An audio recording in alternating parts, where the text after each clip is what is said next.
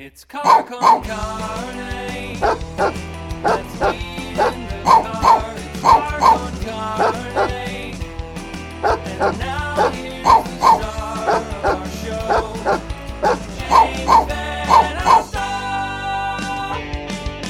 And we're live on Facebook. It is Car Con Carne, sponsored by C and H Financial Services.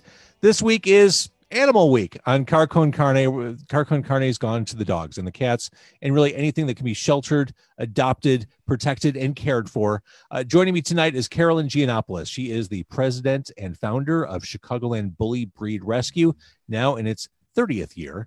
Hello, Carolyn. Hi, how are you? I'm great. So let's talk about bully mixes. So we're talking American Pit Bull Terriers, Staffordshire Terriers, Bulldogs, and other mixes. I think for a lot of people, and to some extent me uh, included, I think some people hear pits and they automatically assume dangerous animals can't have them near other can't have them near people not safe to have as house pets.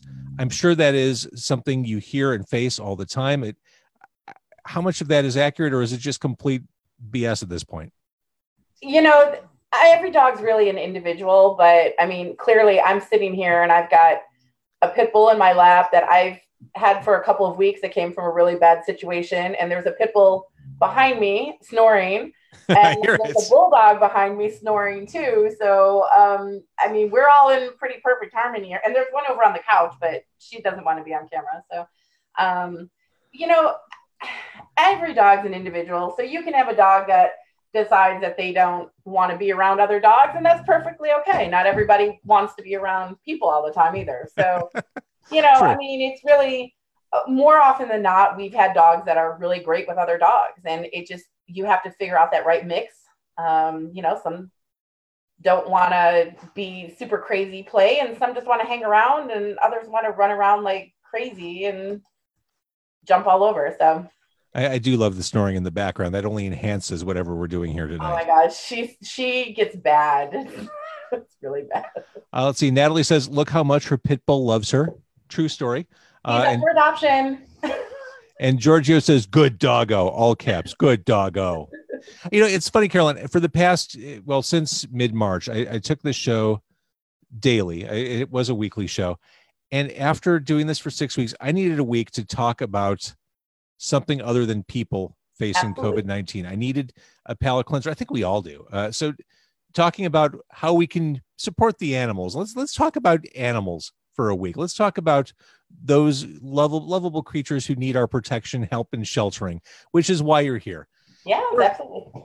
30 years ago you started chicagoland bully breed rescue. What what inspired that? Were you just uh, an owner that thought i want to do all i can for this breed or did you kind of get led into it by someone else Well, so we grew up with a pit bull, and we've always had dogs in our house. We've had strays, we've had everything. Um, we've had from a breeder, we've had strays that my dad picked up in the alley. I mean, we've had everything. But we had a pit bull from uh, my uncle gave us a pit bull, and um, we grew up with her. My older brother and I, my little brother. Um, we just she was the greatest dog. She hung out with all the kids in the neighborhood. She was just fantastic. Everybody loved her. And um, when I got into my teens, I wanted to volunteer at a, at a shelter. I won't mention the shelter because I still work with them uh, on, on occasion for things. Um, but I was helping them out and I was volunteering there. And I had an affinity for pit bulls. And so I would work with them and play with them. And then one day I came in and one of my favorite dogs was gone. And I'm like, well, oh, did somebody adopt the dog? And like, oh, no, it was a pit bull. We had to put it down. I was crushed. I mean, absolutely crushed because there were other dogs there that I would never put in a house with little kids or anything like that. And this dog was by far perfection. And it really just hit me very hard. And I said, you know, I need to do something better. Maybe I can start rescuing pit bulls. Um, and little did I know what that was going to encompass. I really, I started the nonprofit. I did it all myself. I didn't have money to pay a lawyer to do it. So um, trial and error, I did that. I raised money. Um, I became friends with a lot of Chicago police officers. Um, actually, my phone number that I have is a Chicago police officer got me the phone specifically so that she could get a hold of me whenever she was on duty and she needed help with a dog. Um, Wow. so it's it's and she's still one of my really good friends. So um, it just kind of they they hit me. I knew the breed. I could I understood the breed, and I saw what people were doing, and I'm like, there has to be something better. And there's no reason that just because they're called a pit bull that they should be euthanized and not loved and be in a home. And so the journey began. I have to assume that a lot of dogs that come your way might have come from bad homes or they've been poorly treated. Is that more often the case with rescues? Um, yeah, and it kind of runs the gamut. I mean, it can be from dog fighting, it could be from just Is that is that still a thing that happens? oh, it's huge. It's it's horrible, and it's It's repulsive. I, yeah. I I can't imagine that's a thing that still And, you know, exists. but here we are. think that it's only in bad neighborhoods. I mean, there's dog fights that happen up at Northbrook Court. I mean, at the shopping center. I, it's just it's horrible. Where See, they took the Macy's out. Look what happened. Right. exactly. Exactly. So, I mean, it can be from everything like Podge, the little white guy that was just sitting in my lap here. He is about 10 months old, and we just got him from somebody who only had him for a couple of weeks, but he, I'm his fifth home, and he's 10 months old. And he was abandoned out in a yard when he was a puppy for a couple of weeks, and then went to someone else and went to someone else. And most recently, the last person he was at not a week after we got Podge to our house, the little kid in the house was killed. And um, we, I mean, no doubt this dog would have been dead if we wouldn't have went and got him out of the house. So uh, you don't know what's going on. I mean, it can be abuse, it can be neglect, it can just be, oh, I'm going to get this really cool pit bull and then do absolutely nothing with it. No training, no socialization, nothing. And then they hit a year old and they're wild and crazy, and you haven't done anything with, and boom, we're going to drop them off. Um, a lot of dogs that wind up coming into the shelters and that need homes are dogs that um, landlords are telling people that they can't have the dogs anymore. And so breed specific legislation is still very alive and it's it's really detrimental. It doesn't work. And um, it's just it's, it's tough because it's not just for pit bulls now. Um, a lot of apartment buildings won't allow any big dogs. They won't allow shepherds or huskies or rotties or anything. So, what's the current status of the rescue? Did interest in rescuing dogs pick up or slow down because of the pandemic? Um, it's kind of both. I mean, we've actually adopted out all of our dogs. We have two dogs that um, need to get put up on the website. I think Podge might have a, a potential home. We just have to cat test him and and check that out. Um, but we're actually sending volunteers down to animal control to start looking at dogs because we have no dogs. We've adopted everybody out, and um, you know, some of our friends that are in rescue, they they posted out that they just they were looking for some foster homes, and one of the rescues got 530 foster applications. it's like Wow. you're they're pulling dogs from everywhere, and people are getting mad that no one's getting back to them and and whatnot. It's like we're we're trying to find dogs that gonna are gonna fit in your household. So. Um, it's nice that people are really opening their home to doing it. I do worry a little bit. I'm going to err on the side of caution, and I worry a little bit that people aren't uh, once they get back into their regular lives of going to work and being gone for 10 hours or whatever. Are they going to really remember? They now have a dog that they have to figure out. Yeah. So I I do want to thank uh, a lot of people for joining us tonight. Jet, Mike, Mark, Jason, Jesus, Ken, Ashley, John, uh, Jessica, Jane, uh, Giorgio also commented that I'm wearing a Dead Man shirt, which is true. Boston brand, kind of a lost DC comic superhero, shot in a horrible circus double cross, forced to live the life of the undead inhabiting living people's bodies as dictated by the Rama Kushna. I digress. Uh, now Carolyn that sounds like a conversation you need to have with my brother. True enough. So, how attached do you personally, as the the president, as the founder of this rescue, how attached do you personally get? Like, how many dogs do you usually have running around your place at one time? So I have my standard three. I've I've smartened up over the years. I don't have eight dogs in my house anymore, um, but I have my three, and they're they're fantastic. They're a great little pack, and they really are.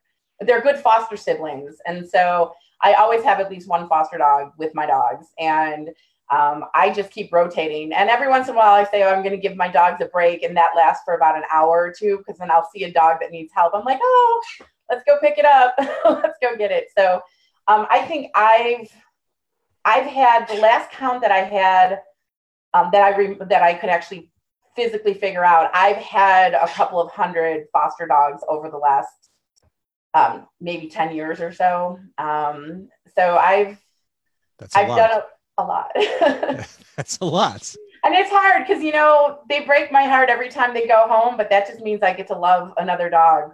So True. So you you mentioned it. You know, people might get uh, fosters that might adopt a dog during the pandemic, and then when life slides back into something resembling normal, they may not be ready to continue that responsibility, or, or you know, they, they just might not be able to. right. What other thing would you like potential adopters or foster parents to think about before getting into this besides that long term what seems to be obvious what should they consider when looking for a, a sheltered dog or someone to adopt Well, I think um, people need to understand that a lot of, like when we do fostering, all of our dogs go through foster homes because we don't have a physical shelter. So when I take a foster dog into my house, I housebreak it. I make sure that the dog doesn't have any food aggression issues. I work with everything. And that's what we really expect our foster homes to do because I want to be able to pass on my dog to you in as perfect condition as I possibly can. And anybody who's fostered a dog for me or, has adopted one of my fosters, they've all routinely said, You've done such a great job. And it's not just me, my dogs really teach them a lot. So, um, but that's really what I want ultimately that they get the best dog that they can possibly get, that they can do whatever. They can go to a park, they can go to PetSmart, whatever they want to do. Um, but so when people are offering to foster, I think a lot of times we really do things just based on our heart and we on emotions and we're like oh this poor dog it was sitting in a shelter it could have died you know all of that. There's got to be some rational thinking like tr- crate train the dog make sure that the dog knows that they have to go into a crate or they're comfortable in a crate for a long period of time even if it's an hour here two hours here they want to get comfortable with that. Exercise there's training. We know some trainers who are actually doing online training courses right now and they're doing Zoom lessons, which I think is great because people still need to do that because if they go, they start leaving to go to work and now you've got a dog who might wind up with separation anxiety because they've Yeah. literally been with you for 24 hours out of the day. Um, so I, there's just a lot, I think the, the training aspect and, um, and just making sure that they acclimate really good to once you go back to normal life. so 30 years in chicagoland bully breed rescue if people want to learn more about what you're doing and the dogs that are currently up for being fostered where do they go Um, they can go to our Facebook page, which is Chicagoland Bully Breed Rescue. Um, and that's also our website, chicagolandbullybreedrescue.org. Um, we're on Instagram as well at Chicago Pit Bulls. And who doesn't want to look at pictures of dogs Right. I mean, and our social media girl, Annabelle, I'll throw a shout out to her. She's awesome. She is always posting videos and pictures and, and whatnot. So, well thank you for doing this I, i'm so glad that uh, the dog back there was able to sleep through all this I mean, you know, I thought she'd be a little bit more animated, but, you know, she's got to take her pre bedtime nap. So, you know, It's late. we are her right, Right. now. All of us are her right now. Uh, thank you for doing this. I want to thank everyone for watching on Facebook Live and for listening to the podcast, watching it wherever. Uh, Can I bring up one thing before we get off Please. really quick?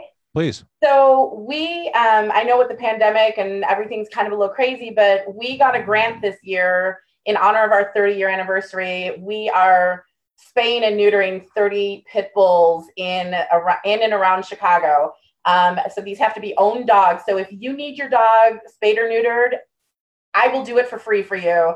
Um, so go to our website, go to our Facebook page, send us a message, tell us, hey, we want to get our dog spayed or neutered. We will take care of it for you. That's and we're huge. just working on a date. We're not sure as soon as the clinics open back up, um, but we would love to do it. That is wonderful. That's a fine way to end this too. So thank you everybody for watching. Thank you, Carolyn. I'm going to kill the Facebook Live real quick.